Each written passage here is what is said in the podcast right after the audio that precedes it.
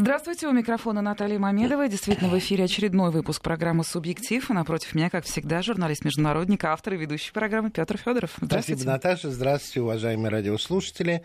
А, я сразу о теме передачи, потому что это абсолютно сознательный выбор. Приближаются майские праздники, и я уже привык к тому, что кануну Дня Победы в различных СМИ, иногда в социальных сетях появляются все новые и новые домыслы, которые так или иначе либо принижают роль нашей страны в победе, либо искажают.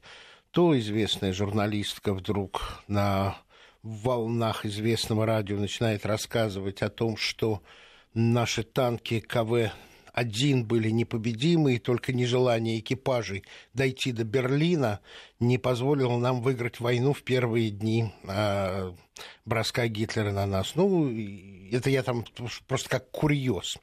Это э, журналистка, которая имеет кличку стрелка стелографа. Э, она углядела на этом приборе стрелку. Напомню, там только экраны. Оно не важно.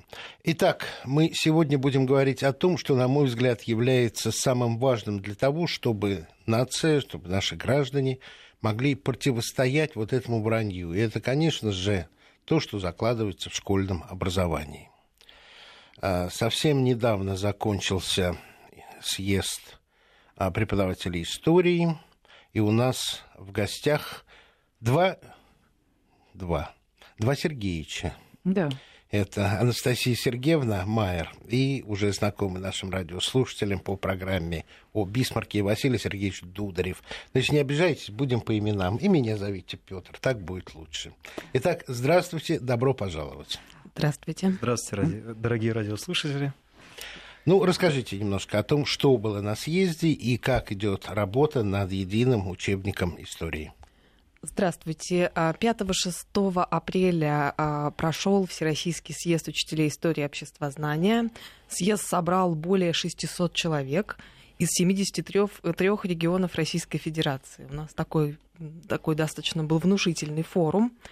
Съезд э, проходил два дня, как я уже сказала, и на съезде были подняты наиболее актуальные темы, связанные с историческим образованием. Вот давайте прямо вот, о Да, ну, тоже такой же вопрос. Центральной, центральной темой стал э, учебник, э, новая линейка учебников по истории России. И здесь надо сказать, что тема дискуссионная, она обсуждается уже несколько лет. И вот, наконец, с сентября этого года в режиме эксперимента а, в некоторых школах Российской Федерации были, а, началась апробация новой линейки учебников. Вот надо подчеркнуть, что это не один учебник, как вот ведется дискуссия, а это три учебника, три я линейки издательств. Немножко э, за, за, заострю или заглублю эту э, мысль вашу, Анастасия, потому что как только часть э, российского общества, которая относит себя к свободам независимо мыслящей, оппозиционной, фрондирующей, слышат слово «единый учебник истории», так они пытаются представить ситуацию таким образом, что это навязывание ученикам единый и только, э, возможно, принятый с точки зрения авторов учебники, а иногда это распространяется на властей, э, взгляда на историю. А, ну вот э, давайте сразу про единый учебник, про то, что такое три линейки, и, может быть, на примере какого-нибудь именно рассматриваемого периода истории в этом учебнике. Хорошо? А, ну, тут можно сказать следующее.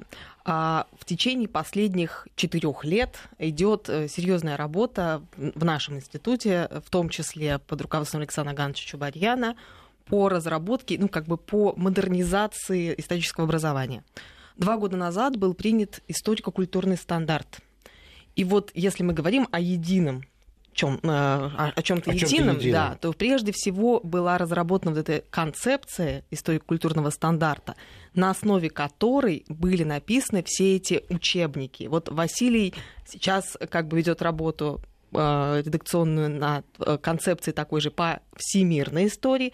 То есть предлагается не единый какой-то учебник, да, а общая концепция, ориентируясь на которую а, авторы пишут учебники. То есть есть определенный ряд дат, которые должны знать школьники, угу. определенный ряд лиц, а, там не дается какие-то оценочные суждения, Мгм. но есть, но и главным, как бы ключевым моментом этой концепции это выделение сложных, острых вопросов отечественной То истории. есть определение того круга знаний, которые ученики средней школы а, благодаря этому учебнику получат. Должны знать. Должны Да, знать. да. И плюс А выделение... методология на продвижение к тому или иному а, объекту знаний. Это э, частично оговаривается, но это в основном а, уже э, э, свобода. Здесь предоставляется учителю, каким образом это уже доносить ну, авторам учебников и учителю как а, главному ключевому звену вообще образовательного процесса. А можете, вот э, потому что уже из этого готово, ну, представить пример того, с чем будет работать преподаватель истории в школе и с чем э, будут работать ученики? В принципе, да, конечно же. Ну, Э, в прошлый раз мы приводили примеры, по-моему, речь шла о диссидентах. Да, дело в том, что мы, разрабатывая вот эту концепцию единого учебника, которая немножко, может быть, режет слух, Не надо, не, не надо бояться единой, Совершенно потому что верно. у нас и валюта единая, у нас и орденская система единая, И и том- тут ничего страшного нет. И И, в том мире, когда идет большой процесс по поводу разделения, единство это не так уж и плохо. я думаю. Конечно, конечно. Так вот, э, когда прописывалась концепция по созданию вот этого нового историко-культурного стандарта по российской истории, была предложена целая линейка разных э, учебно-методических комплексов, которые будут э, в итоге на выходе э, в распоряжении наших учителей и учеников. Помимо того, что это учебники, издательство готовит э, интересные карты, атласы, Василий, которые... а давайте представим так. Вот я ученик, а вы преподаватель в школе. Тему я не буду вам предлагать, потому что, наверное, какие-то разработки уже есть, о которых вы знаете. И давайте просто представим себе, вот сейчас сымитируем учебный процесс, чтобы это было наглядно. Не теми правильными словами и терминами, которыми мы сейчас оперируем, а шершавым языком учебного процесса. Ну, в принципе, поскольку сами уроки разные по своей сути, и э, те уроки, которые, на которых дети, наши школьники, изучают новый материал, и когда они закрепляют, то- Вы, вы, вы, вы меня не поняли. Предлагайте тему, и я ученик, а вы преподаватели. ну давайте возьмем, допустим, мою любимую внешнюю политику XIX века. Отлично. Какой именно период? Пусть будет вторая половина XIX Вторая века. половина XIX века, франко-прусская война. Может быть. Хорошо, так, взяли, согласны? Например. Хорошо. Сколько вам лет тогда, ученик Петр Федоров? э, сколько мне лет? Ну, по нашему современному представлению, это идет уже девятый класс, потому что в Девятый 10 класс, прекрасно. В девятом классе мне сколько? 15 лет? 14 или 15? 14, да. 14. Да. Мне 14 лет. Мальчишки войной интересуются. В любом случае. Вот, франко-прусская война. Черти знает, когда была. До царя Гороха. Почему она мне должна быть интересна?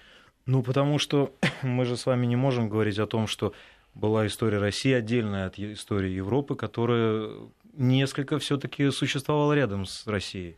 И Россия в этом плане была большим активным игроком. Поэтому мы исходим из того, что необходимо показывать, и это было прописано в тех рекомендациях, То есть которые указал... синхронизация. Совершенно верно. 71 1871 год, Германия, а, Париж. А в Париже уже Осман проложил бульвары, уже красота, все. Что такое Москва 1871 год или а, Петербург 1871 год? Что такое Нью-Йорк, мы приблизительно знаем по фильму, как он назывался, «Пять углов». Да, правда? Вот, да, э, беспредел абсолютный. А как это подается? Ну вот иллюстрируйте, вот что я могу прочитать, приступая к этой теме как ученик? Вы читаете учебник. Что в Новый. учебнике написано? В новом интересном учебнике излагается история, без которой мы не можем э, представить образовательный процесс. И дети получают ту самую канву, на основании которой они могут выстраивать свое представление, понимание о тех самых событиях, Ну, которые они изучают. конкретно, конкретно, Ну, собственно, давайте, сама вот фактология, история этой войны, роль России в этой войне и А какая роль России в этой войне? ну, это мы уже с вами сейчас уйдем в, в область истории, но она, Я, конечно, я этого и хочу. а я вам скажу, что я сейчас как раз над этой темой работаю. Вот моя монография в следующем. И давайте, вот как вы считаете, э, представить Ключевая роль истории и многообразие взглядов на роль роль истории в этой Дело войне? Дело в том, что роль России была, конечно, ключевая в этой самой войне, потому что во многом образование Германии произошло благодаря Российской империи. И сам Бисмарк... То есть Российская империя в определенной степени была политическим зонтиком для объединения Германии? Я бы не сказал, что она была зонтиком, у России были, свои интересы, угу. и она никогда не обеспечивала интересы других государств. Но то, что она сыграла ключевую роль в истории Германии как во время первого объединения, так и во время второго объединения уже в наши по сути, время в 20 веке, это признают, я надеюсь, уже все эксперты. Будет ли кластер о том, что такое представляла тогда Германия? Конечно. Скажем, на основе той же фразы Бисмарка о том, что войну выиграл школьный учитель. Безусловно. И это будут представления, дети будут иметь э, разные источники, на основании которых они смогут сами проводить какие-то анализы, и что нам было очень важно э, входить в такой маленький диалог друг с другом. Учитель, учитель. Как а можно будет... я вопрос задам? А, Получается, конечно. что такая важная тема. Сколько часов на нее отводится?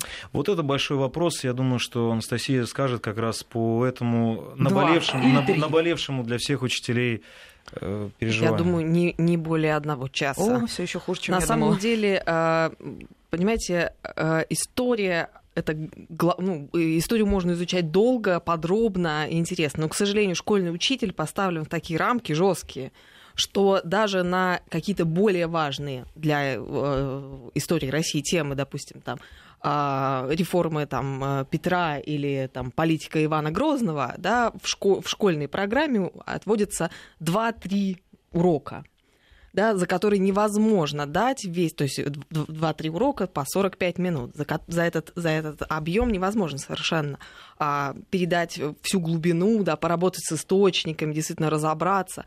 И поэтому, на самом деле, говоря об учебнике, это, безусловно, важно, но основным, конечно, является роль учителя и подготовка учителя. То есть, если Хорошо. он, я прошу прощения, что перебиваю, если он даст яркую, красочную, 45-минутную лекцию с примерами, да, вот будем считать, что это талантливый учитель, который много знает и много читал, это лучше, чем 10 часов с вопросами, самостоятельными работами и так далее?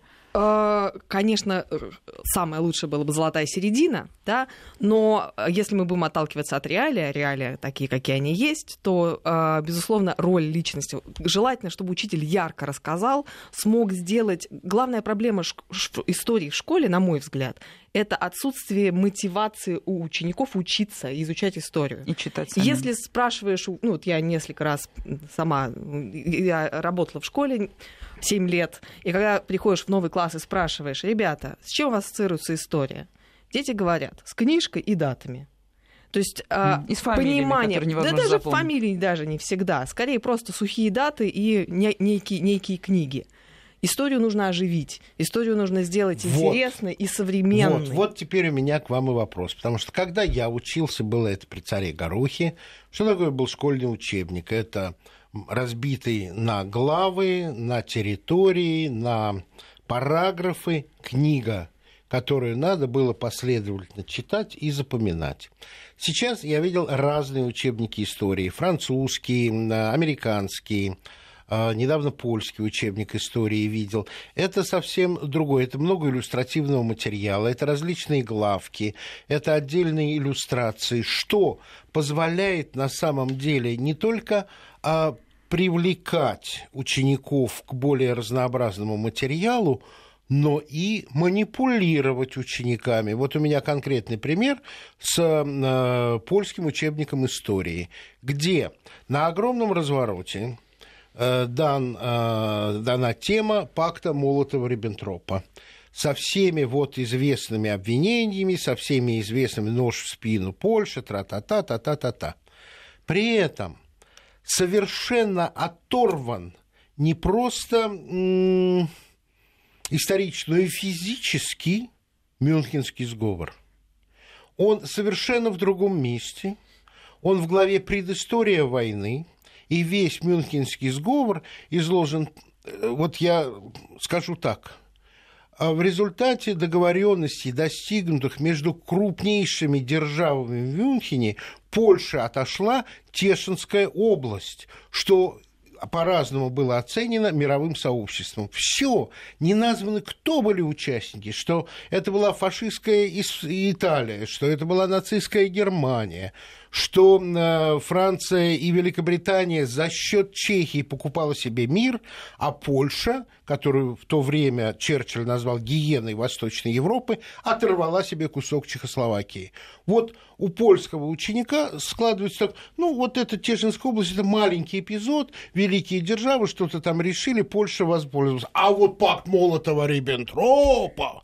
Картинка вот некорректна, зато какая живая, умеют вот нам на самом деле, не прибегая к таким искажениям, нужно также представлять историю.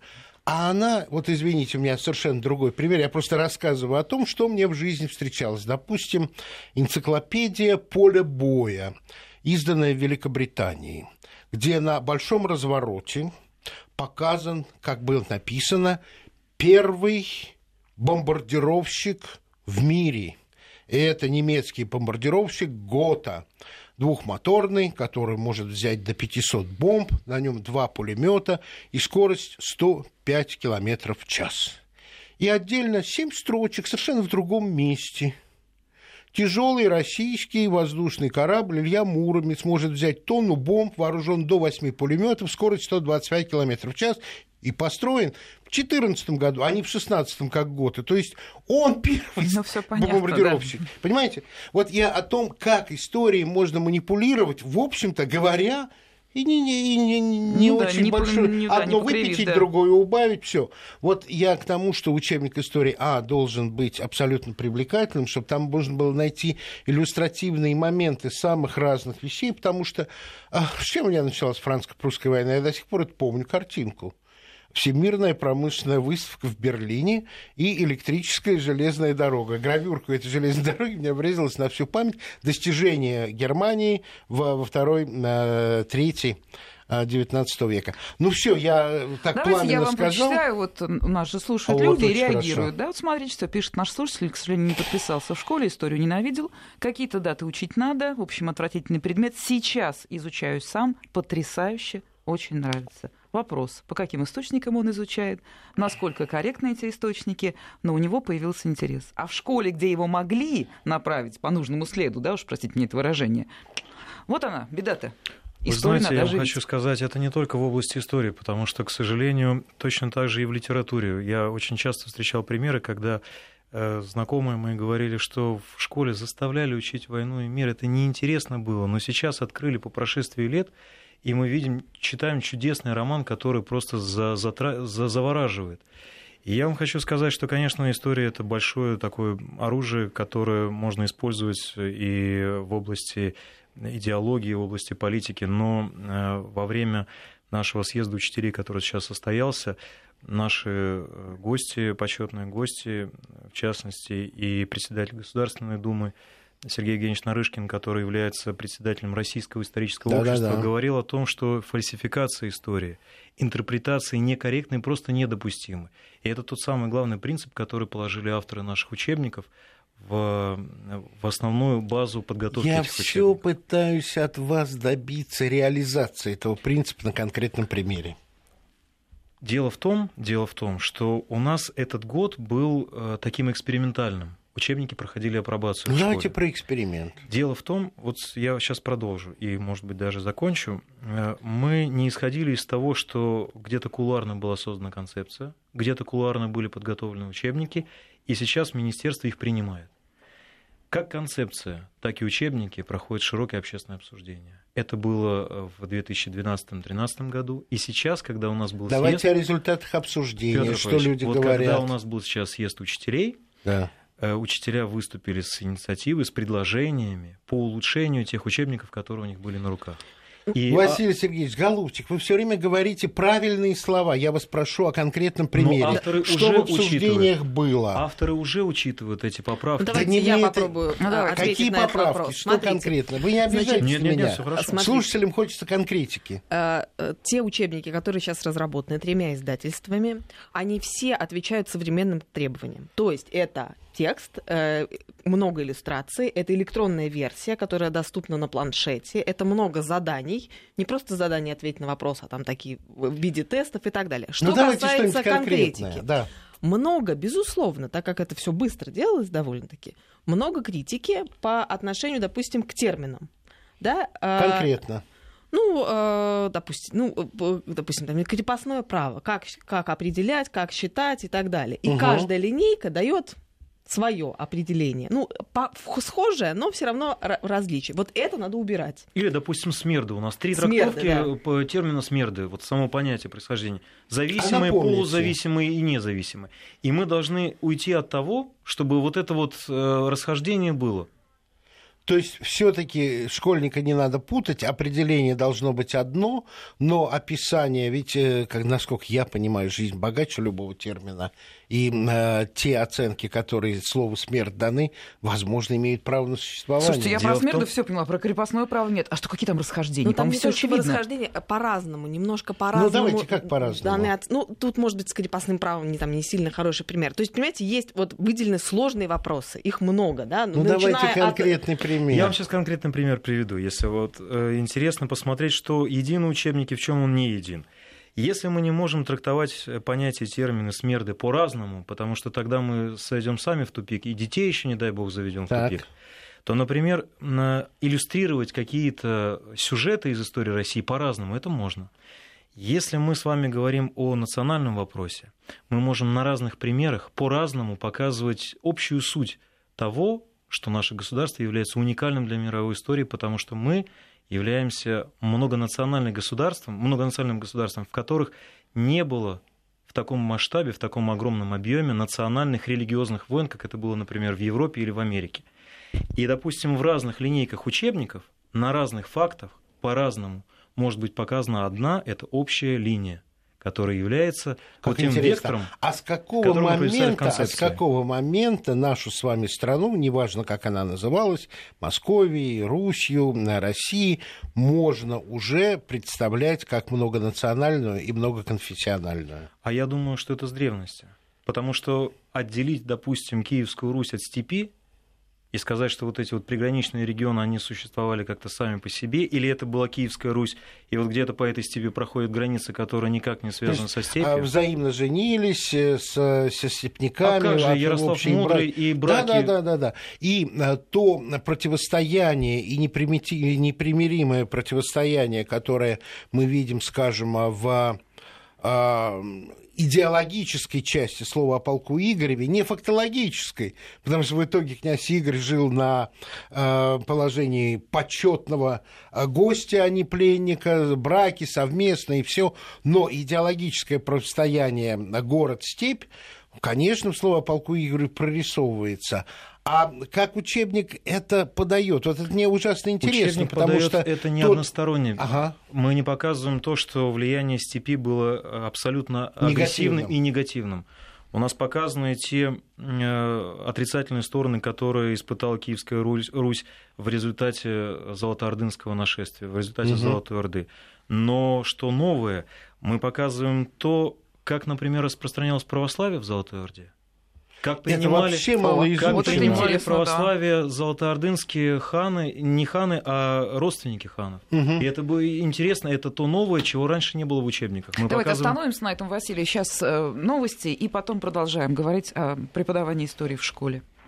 Давайте я напомню, что у нас сегодня в студии педагоги, историки, да, вообще да. кандидаты исторических наук, между прочим, да, да, Василий Дударев, Анастасия Майер, да, и мы говорим о преподавании истории в школе, но главным образом мы пытаемся... О новом учебнике, о, новом учебнике. Принципе. Мы пытаемся от наших гостей, да, получить информацию вот именно о принципе. Спасибо за слово. Да, и вот сейчас мы как раз на конкретном примере о том, как по-новому описывается то, что раньше у нас было татаро-монгольская ига, абсолютно негативное, то, что Россию депрессивно а, подавляло, и сплошной негатив. И вот уже, а, насколько я вас понимаю, речь идет о том, что это было достаточно противоречивая вещь. Есть гумилевская теория симбиоза, есть э, другие идеи. Ну, я не хочу за вас говорить.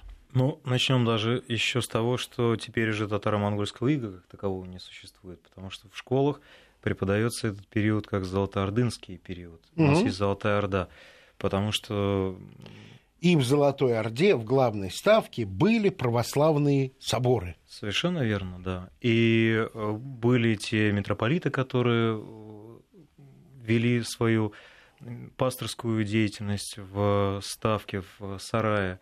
И это очень интересно, что дети сейчас это могут видеть. Они могут теперь лучше понимать, почему в Казани у нас стоит мечеть, и рядом с мечетью стоит собор. И Прекрасное никто, место. И никто из э, одного э, места не призывает людей в другое. И почему знаменитый Боровско-Пафнутьевский монастырь был а, организован, создан, основан сыном татарского баскака, который в православии получил имя Пафнутий. Совершенно верно. И таких примеров рассыпано было на пути моем уже взрослом множество, и они не укладывались в ту идеологическую парадигму борьбы православия и ислама, которую, конечно же, в Задонщине автор поместил в самое центральное место.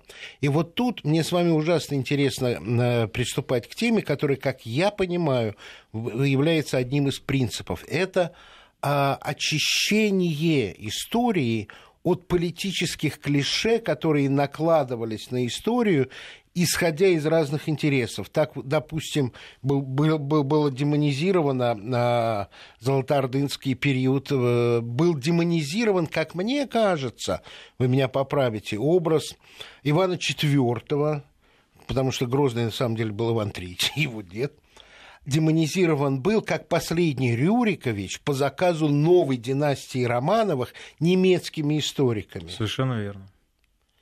И вот это, э, если, если новая концепция предполагает вот это вот очищение от клише и подание, преподавание мира не черно-белым, а многогранным, а, где каждая грань – это богатство, а не враждебность, я целиком полз за вашу концепцию, но Анастасия, вы обещали рассказать конкретно, как может идти преподавание вот той или иной темы. Я хотела э, сказать о том, что вот на съезде, который у нас был, э, одной из ключевых, другая секция, одна была посвящена учебнику, а другая секция, очень вызвавшая большой резонанс, была посвящена тому, как преподавать новым методикам, новым каким-то подходом. Шумно было? Шумно было очень.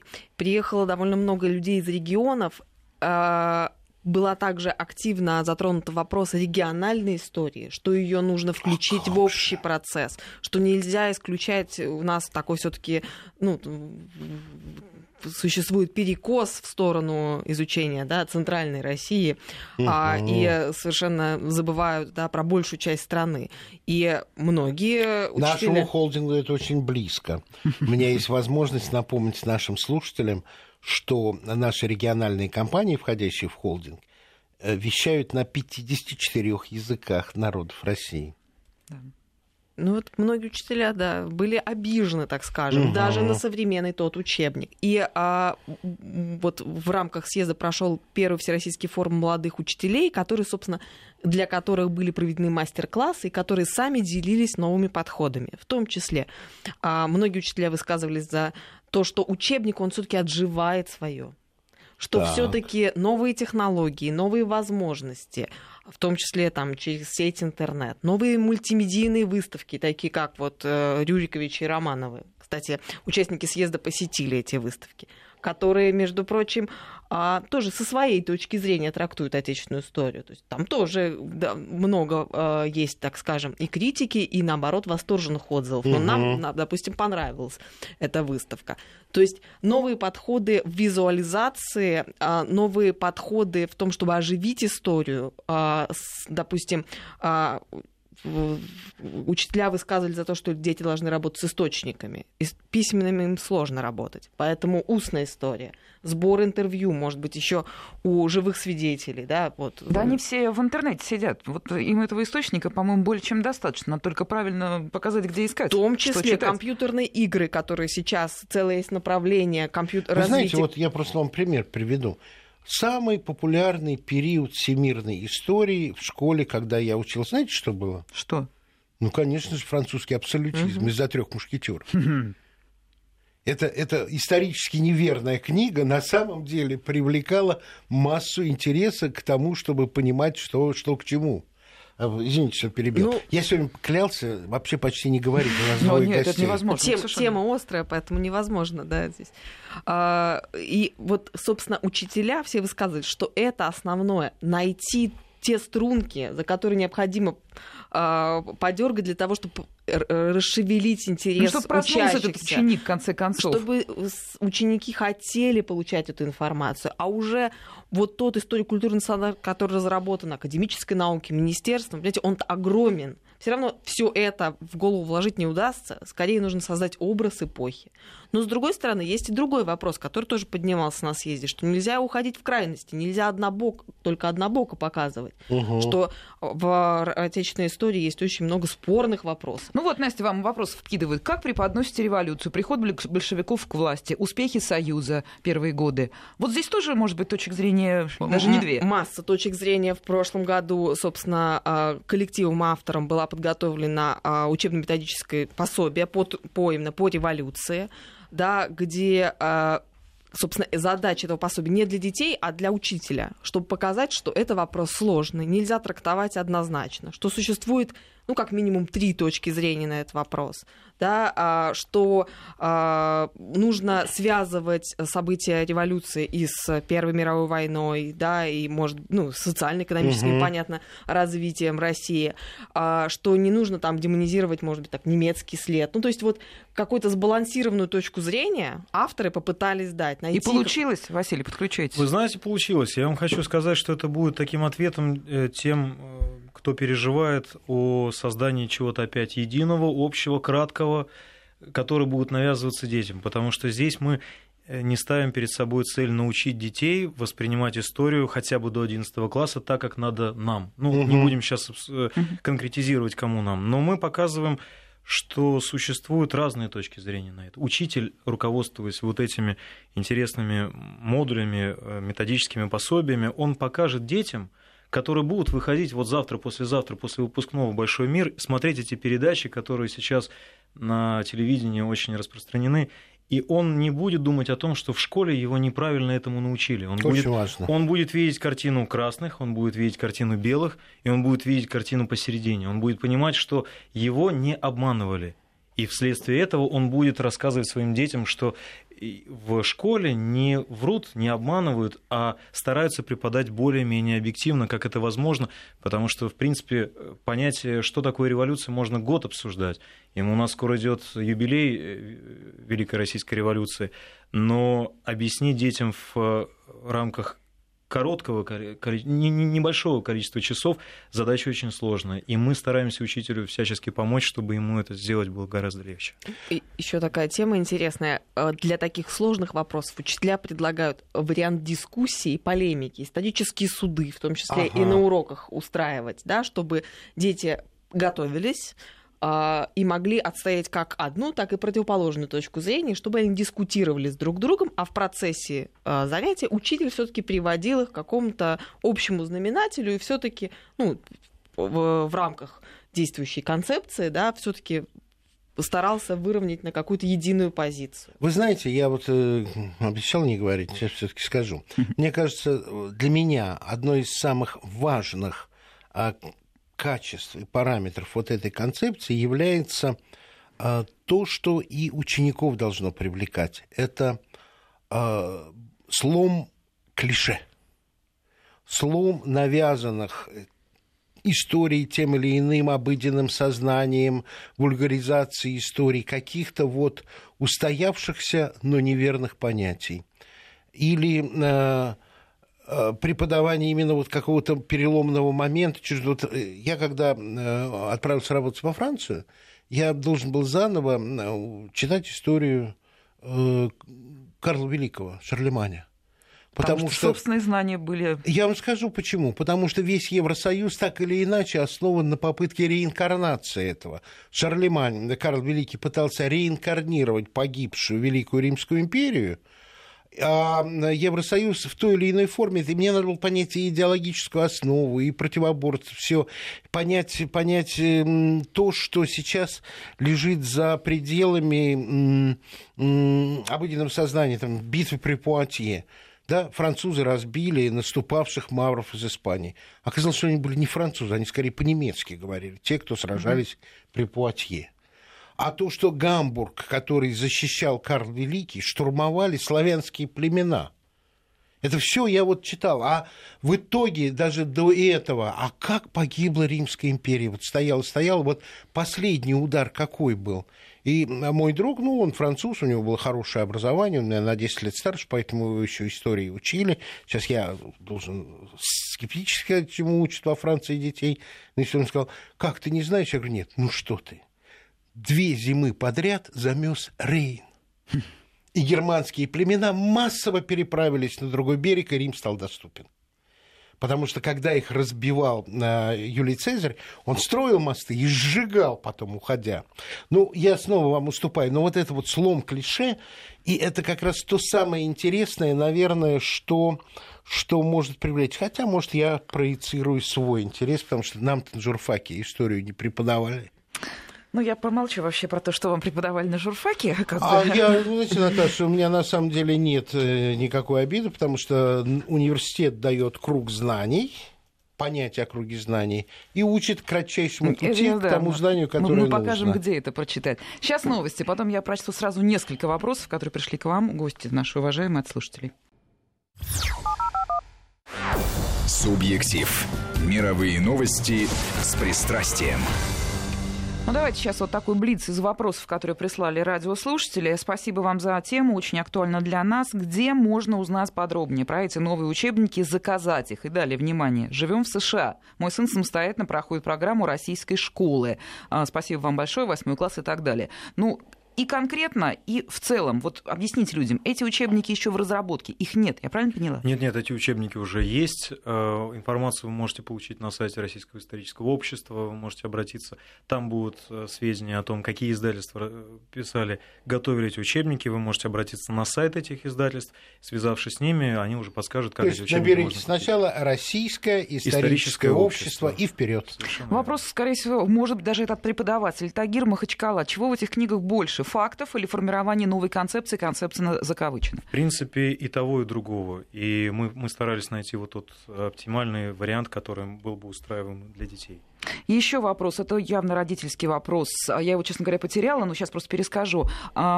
Читал учебники своих детей, полное ощущение, что э, плюс три года они не готовы. Подача информации идет такова, что им рано. Мы не должны детей сводить до уровня каких-то маленьких, глупеньких э, учеников, Нет. которые пришли рисовать э, с одной вот, По-моему, Анастасия не поняла, согласна. о чем речь. Да. Вот новая линейка, она более, более упростили учебник. Действительно, был перекос, особенно по всеобщей истории, перегруз фактов фактами и формулировками, потому что пис... Теоретизирование. Теоретизирование, потому что знаете, учебник пишут авторы в основном от науки, да, угу. им очень сложно.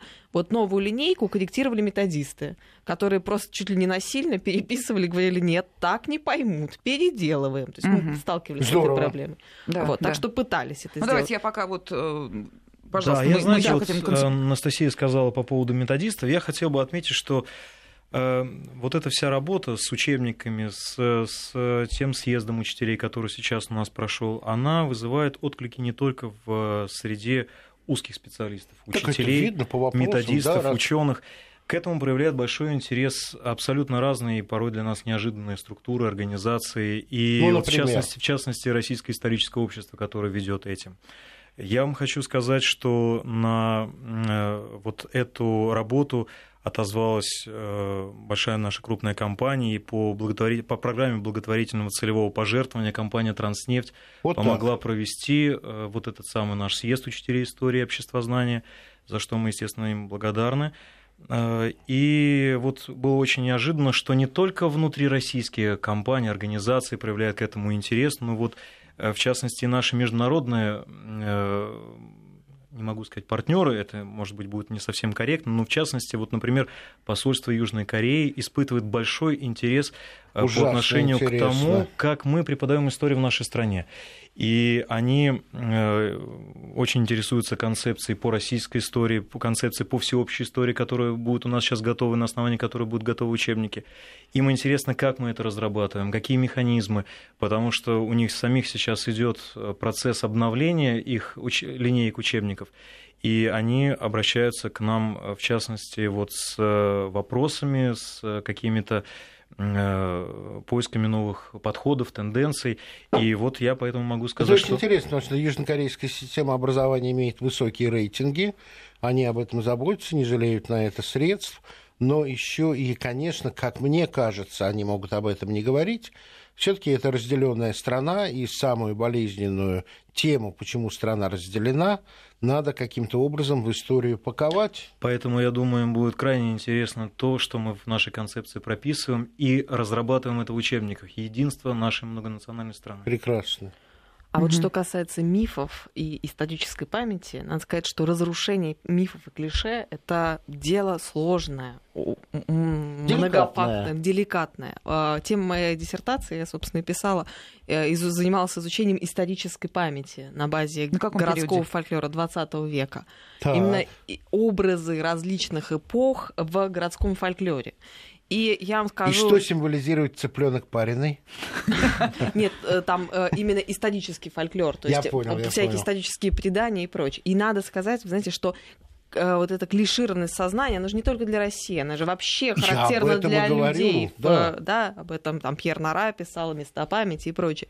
Ведь это настолько живо, и действительно основная роль школы это на этапе формирования, потому что все это закладывается в том числе и в школе, да, вот эта вот историческая память, все-таки попытаться ее скорректировать и преодолеть те глубинные э, пласты, да, о том, что, допустим, России нужна сильная власть и никакая другая. Там, о, допустим, образ там сильного государя Иван Грозный, Петр I, Сталин укладываются в единый портрет. Да. Есть такое. Есть. Это опять же, это, это, это абсолютный миф, да, который как бы необходимо в школе разрушать, конечно, необходимо как-то по-разному смотреть. Ну, рассказывать, сколько городов было построено в краткое время правления Бориса Годунова. Например.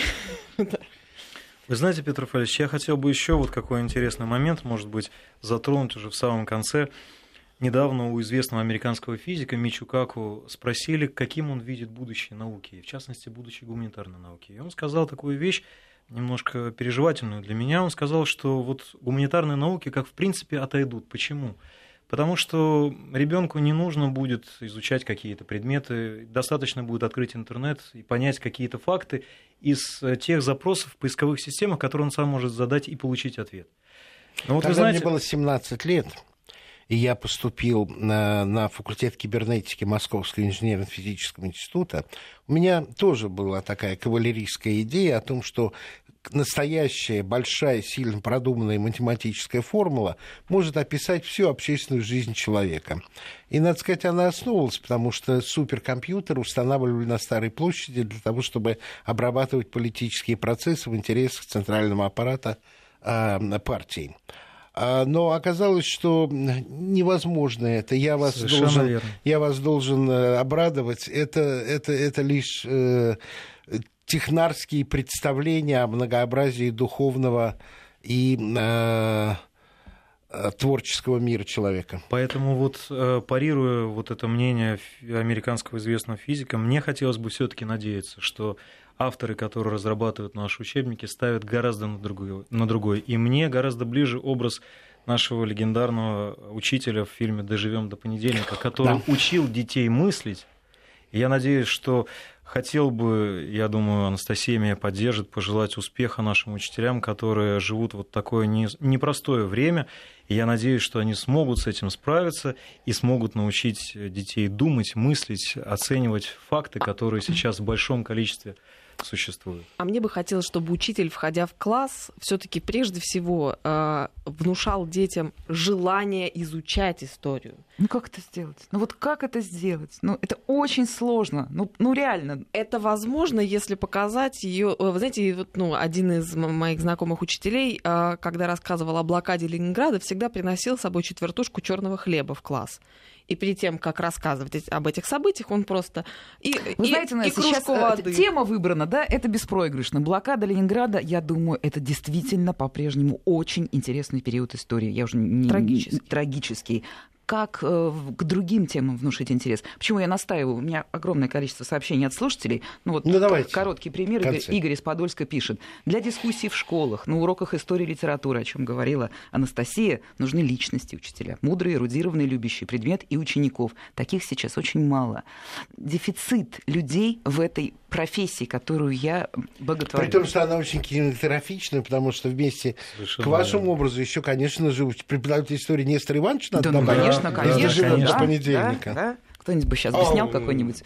Э, большая перемена. Большая перемена, конечно, конечно. Ну, мы, собственно, вот не можем, да, в рамках одной программы переговорить все проблемы, которые существуют. Но давайте какой-то финал. Во-первых, ну, да. мы знаем, что у нас появляется учебник. Вот там есть ошибки, есть какие-то претензии, но он появляется, и начинается эта работа, что-то меняется. Это, это не просто книга, это мультимедийный проект. Да, да. Теперь и... мы узнали, что там есть все-таки не единый такой взгляд, вот там есть много позиционный какой-то подход. И ломаются хорошо. клише, которые наслоили на историю различные политические режимы нашей страны.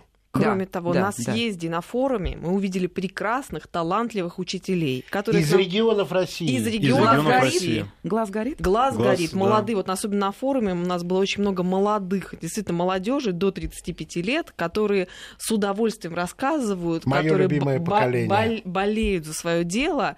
И многие из них, знаете, из, из сел, из таких вот, ну, как бы не из центральных городов России. Приятно, что и там вот есть такие талантливые учителя. Все, спасибо. Время вышло. Анастасия Майер, Василий Дударев, историки, и мы с Петром Федоровым были в программе Спасибо «Субъектив». вам огромное. Спасибо большое.